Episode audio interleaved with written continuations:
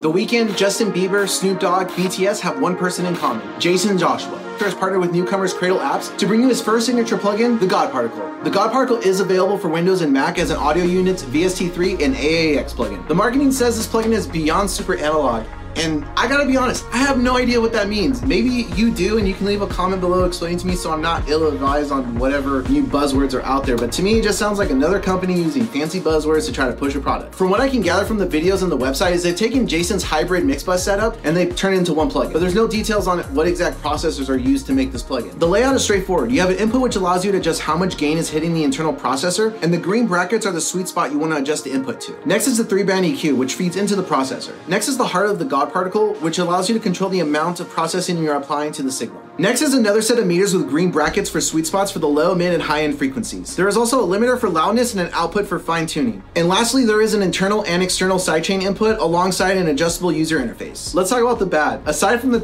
terrible website and the terrible marketing, beyond super analog, and also Cradle Apps speculating that the God Particle may be the first plugin to have ever been used for an Oscar winning track before it was publicly released. I mean, I guess I, I I don't know what to do with that information, but uh, congrats to to you guys. I don't even know why that's on the website. The website is clunky as well, even by plugin company standards. And I didn't appreciate that when you're looking at the product page for the God Particle, you can't find the manual, and even in the plugin, you can't just click something to find the manual. What you have to do is on the website, go to the search bar, type in the God Particle, and then scroll down to find the article that has the three sub articles about the plugin. I mean, I get that the plugin's pretty straightforward, but some of us like to read the manual just to see what we're getting into, or maybe there's some hidden features that aren't obvious to us. The next issue that I have is it's usually typical in audio to have between a 14 to 30 day trial period on average. I know some companies do seven, but on average, you're given between seven and 30 days. But Cradle Apps have decided for whatever reason to be the industry leaders in five day trial. I mean, even Waves gives you seven days. And if you're curious about oversampling, there is no oversampling in this plugin, which is kind of a letdown. In my last two issues with the God particle is that there is no A-B comparison option. So if you want to make two slightly tweaks and then hear the differences, that option is not available to you within the plugin. And there's also no additional mix knob. I understand there's an amount control for how much of the processing we want, but it would be nice to have the amount of processing and then another mix knob so we can dial it in just perfectly to how we want it to sound. There's plenty of videos using the God Particle on hip hop, trap, rap, and pop music. So in this video, out of curiosity, I want to see how God Particle stacks up on rock tracks. So this pop punk track isn't a full mix. I like to think of this as like a production mix, meaning the tones are kind of in a nice spot, but it's still flexible enough to where you can mix even further if you want to. So I'm to play this track raw, then I'm to enable my two bus processing,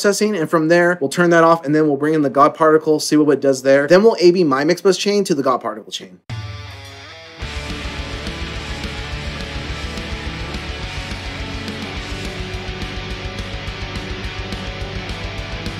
Nothing too special. Now let's enable the mix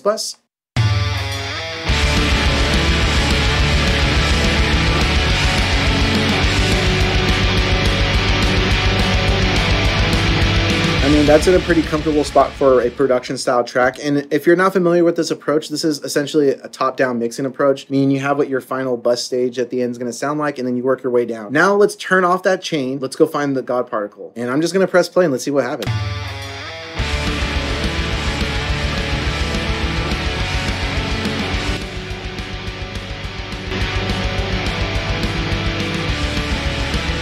Just sounds louder.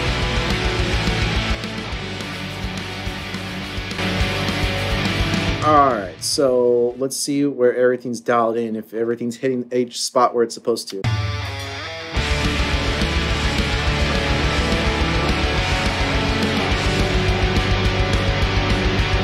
So this sounds like a dark mix going into the God particle, so let's bring up an EQ so we can brine that sucker up a little bit to see if it sounds better. Let's leave that open over here.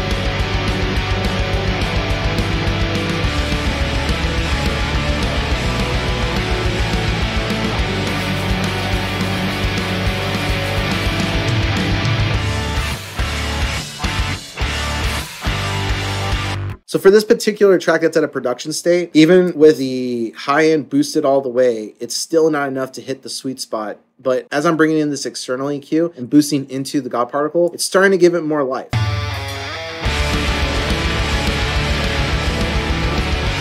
how it sounds warmer or less exciting?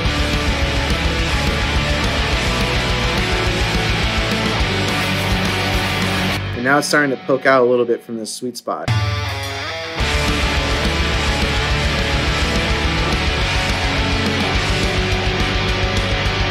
Let's compare between the God particle and my previous chain.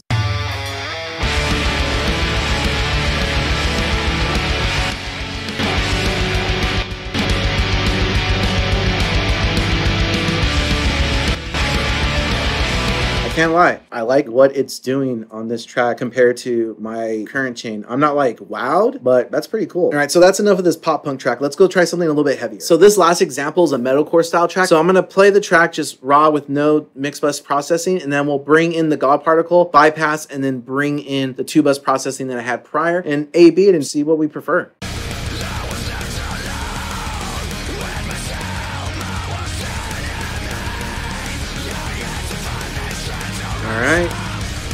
In the God particle.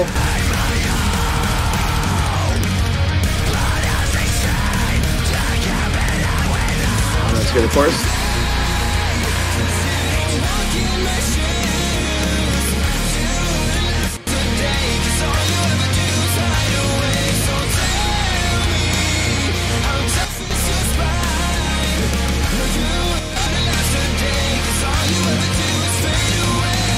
I do feel like the vocals get buried when the God particle gets introduced. And this is across the board on all the tracks I've noticed is there's something that this particular plugin does in the mid-range. I don't know if I like it or dislike it. And I kind of want to push this plugin on this track too because I want to hear if it distorts with that limiter. So let's do that real fast.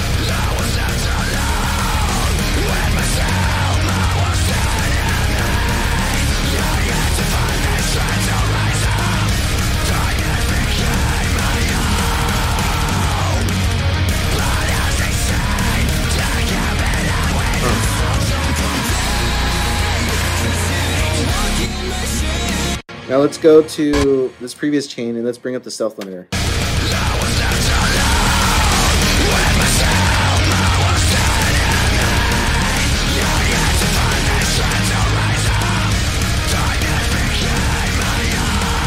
So how far was I able to push it?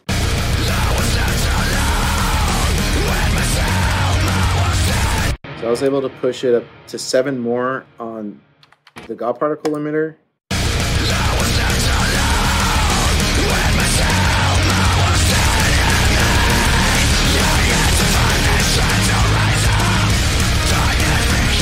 To push it a little bit more on the God particle, I kind of prefer the sound of the stealth limiter over the God particle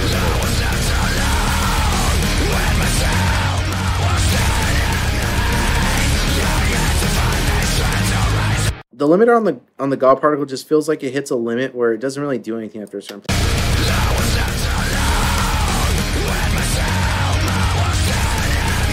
Not too shabby. And for any of you CPU warriors out there wondering, well, how does it do on CPU? To be honest, I think it's fine. It's if your system's powerful enough, I don't think it's gonna make a dent. It didn't do anything on either one of these sessions that I had stuff going on, and I'm more than comfortable if I was to bring in more elements and more plugins and processing. I don't think it was gonna bog down my system too much. So I don't love or hate the God particle, and to be honest, I think this plugin is more catered for people who are producer engineer types who aren't gonna necessarily mix their own tracks, but need something to glue everything together that's gonna make it sound great while they're tracking and working with artists people who are more experienced mixers who already have their tools and their chains and they know what they like. I don't think this plugin does anything that is going to wow you. There were some times where I was like, oh, I could just use this plugin or that plugin. Now, I do think out of these mixed down type plugins, this is probably one of the better ones out there. I think like the leaders are right now like this CLA Mixdown and the Greg Wells Mixcentric. But if someone's like a newer type producer or someone who's just like a home hobbyist who just wants their tracks to sound great right out the get go, I would recommend this and Ozone. And I would say just throw those two on your master faders or your mix buses, whatever, and just be done with it. And if you're someone who is going to use this plugin because you like the way it sounds, but you're wondering, should I turn off the limiter before sending to a mastering house or a mastering engineer, or if I'm going to master it myself? I would recommend that you do turn off the limiter when you're at that stage to get it mastered and just use the limiter for the loudness while you're working through it and then turn that off and then bring in your mastering chain or before you send it off. If you've gotten this far and enjoyed the video, do us a favor and boop that like button below for the almighty YouTube algorithm. We greatly appreciate it and we'll see you in the next video.